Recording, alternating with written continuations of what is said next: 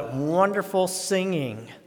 And let me just say what a joy it is again to be with you, not only today, but these last few years. It has been a real pleasure to be your pastor, and I am just overjoyed at uh, all your uh, encouragements and well wishes, and uh, what a real blessing it has been for me personally and my family to be here with this great faith community family.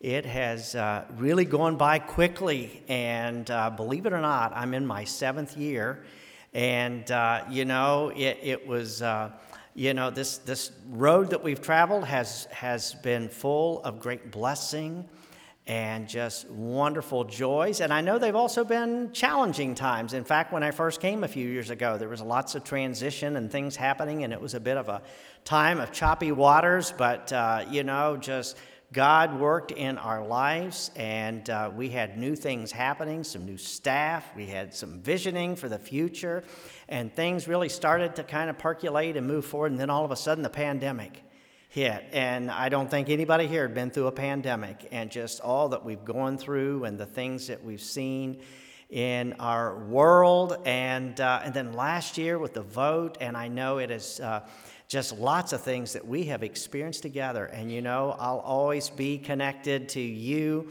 your heart, and this church family, for you have really blessed our lives. And it's just been a real joy for us to be here. Now, you know, in the ministry, some of us pastors are kind of uh, ornery people, and normally what we say in times like this is uh, our aim is to make everybody happy. And probably when uh, I came, I made half of you happy, and maybe when I leave, I'm going to make the other half happy. So maybe we'll all today just smile and uh, love on each other. And I truly want you to know that, that each of us are just deeply appreciative of all of you, every single one. And, uh, you know, you always have those times together that uh, are challenging, but I, I, I truly want you to know that we are just pilgrims like all of you. We love the Lord, we love family, and we love the church, and we have been journeying this way with you uh, trying to help others on uh, uh, the road of life. And so I hope today that you find peace in your life. And I know there's a bright future for all of us as we move forward and we endeavor to be those faithful followers that Jesus has called us to be. You know, anytime you switch into the new year, there's certainly uh, you know, kind of a time, uh, a feeling that you want to make a difference. You want to kind of turn over a new leaf. You want to get a new calendar. You want to kind of step out there and get to a healthier place in life. And oftentimes we will see people going to Weight Watchers, right? We want to shed a few pounds. Uh, we want to do something to get ourselves in better shape. And so we'll start with LA Fitness or the YMCA or wherever those places are. We'll get a personal trainer. We'll try to build a healthy body. And you know, when you do that, it takes time, it takes energy, it takes intentionality. Uh, or maybe if you're going to work on a relationship, maybe in your family or maybe your spouse, you're going to look for role models and examples and mentors, other people out there that you can kind of turn to, maybe get a little guidance. Uh, you know, it was a lady one time that put an ad in the paper, husband wanted. And she had 200 responses, and all of them said, You can have mine. so, you know, um, anytime you want to build, whether it's a successful career, uh, successful relationship, or get healthier or do a better job at your faith life, it does take time. You have to be very purpose driven. You got to get focused. And if you want contentment, if you want to experience real joy, if you want to experience what it says in Scripture that peace that surpasses all understanding, you need to turn to the words of Jesus. And in fact, you need to give your life to Jesus. And the Bible says here in this, uh, this text that Carolyn has shared with us here in Matthew 7 everyone who hears these words of mine and puts them into practice is like a wise man who built his house on the rock. You know, a relationship with Jesus Christ, I have found in my personal life, is, is really the key to having a fulfilled life, a satisfying life, a content life. And as you know, in this world, it's going to be full of tribulation. In fact, Jesus gave us those words In this world, you're going to have tribulation, but be of good cheer, for I have overcome this world. And here in Matthew's Gospel, chapter 7, we find Jesus wrapping up the Sermon on the Mount.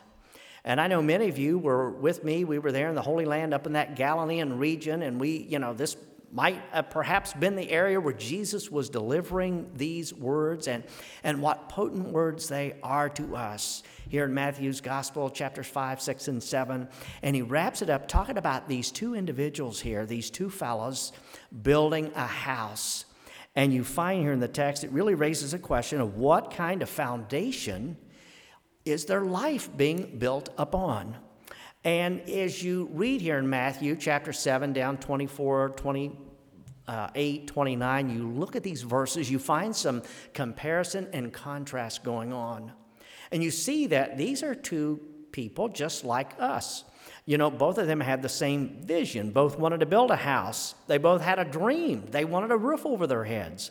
They had longings and a future. They, they had desires, things that they wanted to accomplish. And both of these guys here are really in, in kind of uh, on par with each other in terms of their future. Both of them also, as you look here at the scripture, they listened to the truth. And this is a very important point because not only did both have the same vision, the same desires, uh, you know, they both wanted to have a roof over their head. We also find out that they both evidently went to the same seminary or went to the same church. In fact, here it says that they heard these words of mine. So essentially, both were in the same classroom with the same professor. And you can't get any better than this because this is the written word becoming the living word, Jesus Christ. So both were oriented to listening to the truth. Both were setting through the same services. Both were hearing the same words. Both were reading the same word. Both were bibliocentric, both available to divine input.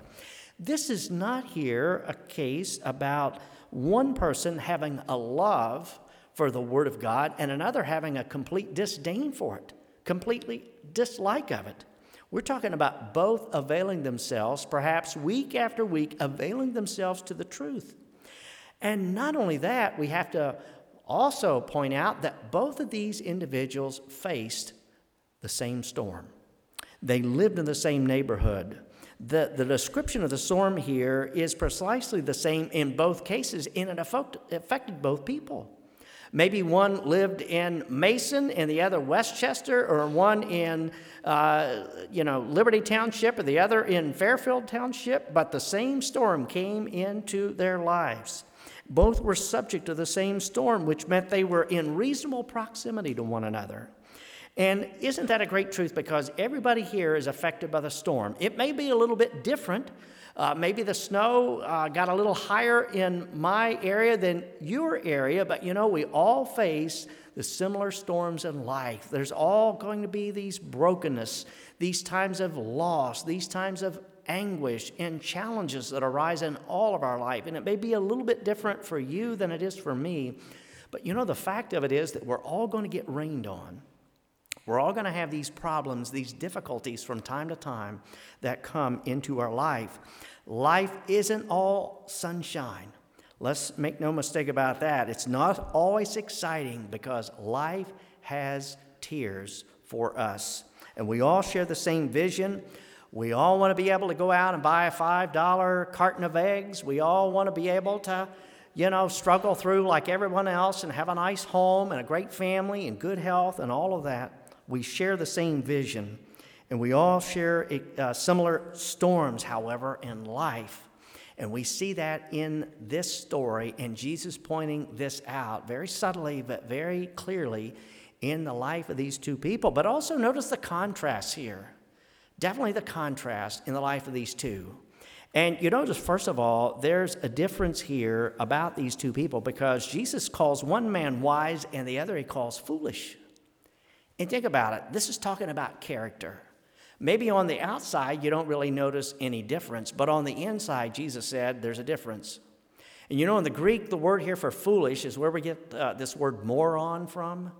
And uh, wisdom in Scripture, friends, is the ability to take truth and apply it to your life.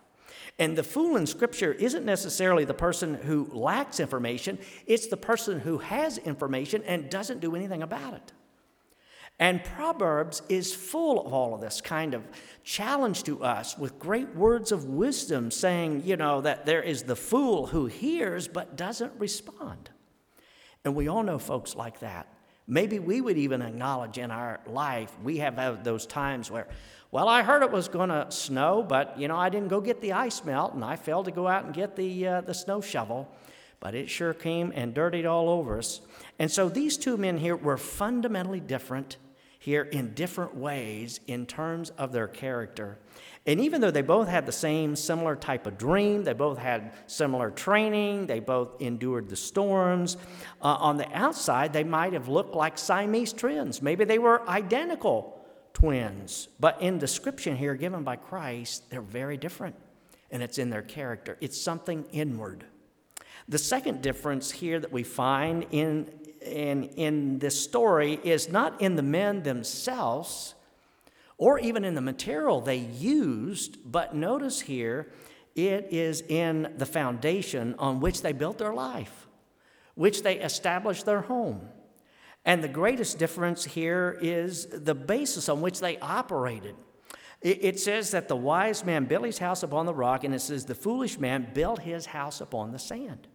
And while both had the same vision, the same dreams, the same longing, the same things they wanted to accomplish, they didn't have the same foundation.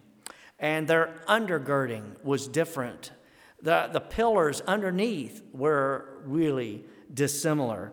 And what's the difference between building on a foundation of rock or building on a foundation of sand. You know, anytime you build on the rock, it's going to take more energy. It's going to take maybe more money, more effort to drill down into the rock to establish your life on the rock. For on the sand, it's almost easy to do.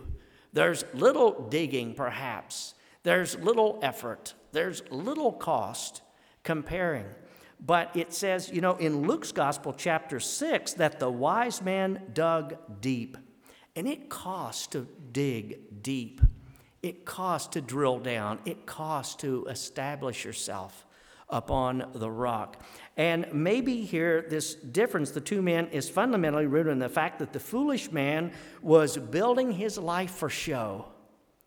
The foolish man here was building his life for show. The one who built his house on the rock was building it to last. He was doing it the right way. He was not cutting any corners and he was making sure that it was well established. But the second man was not really concerned about how long his house was going to be there. In fact, he just wanted to make sure for however long it was there that people could drive by and look at it. It was for public show. It was a spec house. It, it, was for public persona, and it was not for any kind of depth at all, evidently. Now, how many here have ever been over to Italy and maybe to see the Leaning Tower of Pisa? You know, I have not been there, but I've talked to some that have been there, and boy, they really enjoyed their time in many parts of that wonderful country there in Italy. Maybe going to Rome or the Vatican or all kinds of things uh, to see there. But I've had some people come back and say, don't waste your time going to see the Leaning Tower of Pisa. And I'm like, why is that? And they said, well, there's really not much there. It's not that impressive of a structure. And in fact, when you go into Pisa, there's not a whole lot there. And so all you do is you go look at this small kind of building that's leaning over, and you watch all the vendors trying to sell replicas of the small building leaning over, and there's just not much there. Don't waste your time, energy, and money traveling there. But I'm told that the tower there is in Pisa. and It gets its name there because Pisa is marshy. And that somehow this was built in kind of a muddy or marshy and not firm area. And one twentieth of an inch it was leaning about every year, just a little bit more, as it would just kind of tilt to the side. And the only thing the Leaning Tower of Pisa is good for, somebody said, is tourism.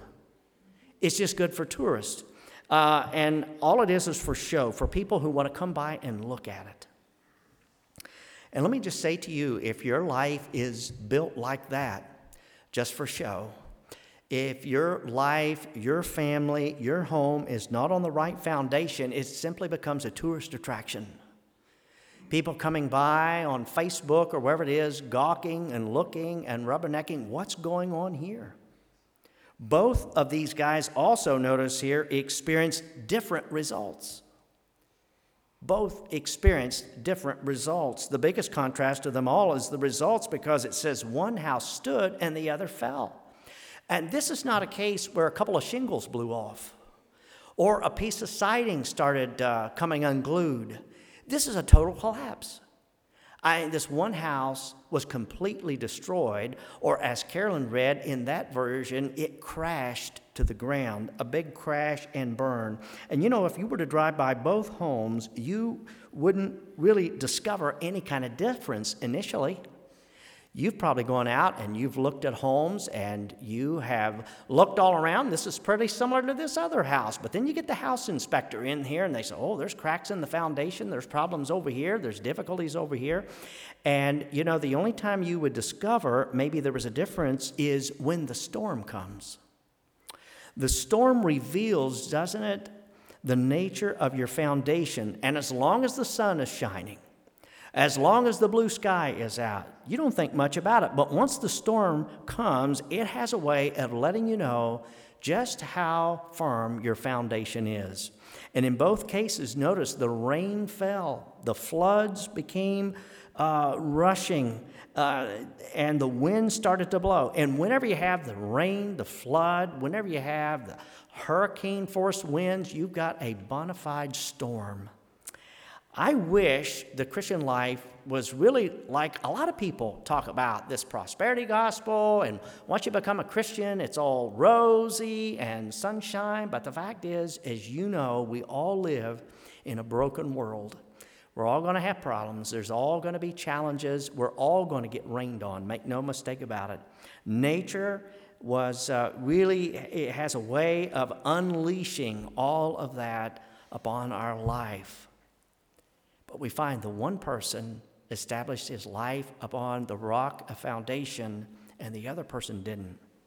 Our foundation must be formed also before the storm comes. You know, every house is going to be tested.